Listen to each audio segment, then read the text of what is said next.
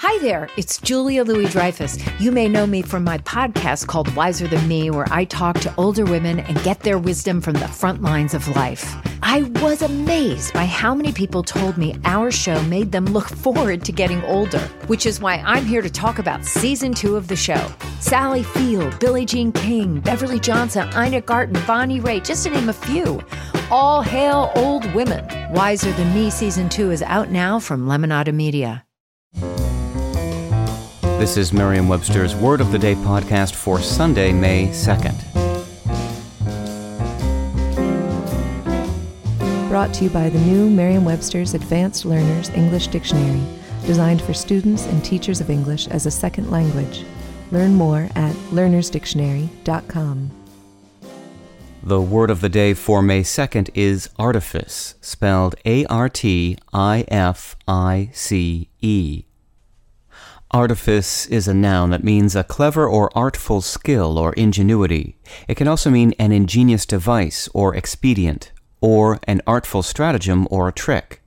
It also means false or insincere behavior. Here's the word used in a sentence. When it comes to beauty and fashion, it's all about artifice and deception. Women lengthen their lashes, paint their nails and lips, and always and forever are on the lookout for clothes that hide flaws. Do great actors display artifice or art? Sometimes it's really a bit of both.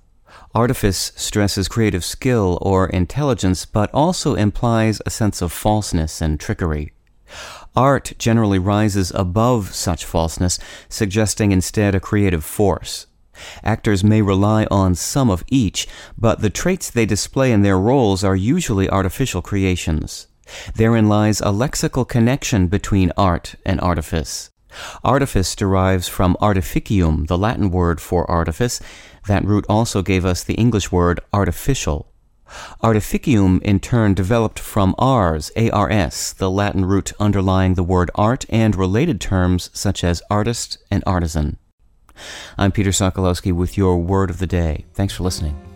Visit the all new learnersdictionary.com, the ultimate online home for teachers and learners of English. A free online dictionary, audio pronunciations, custom study lists, and interactive exercises are available now at learnersdictionary.com.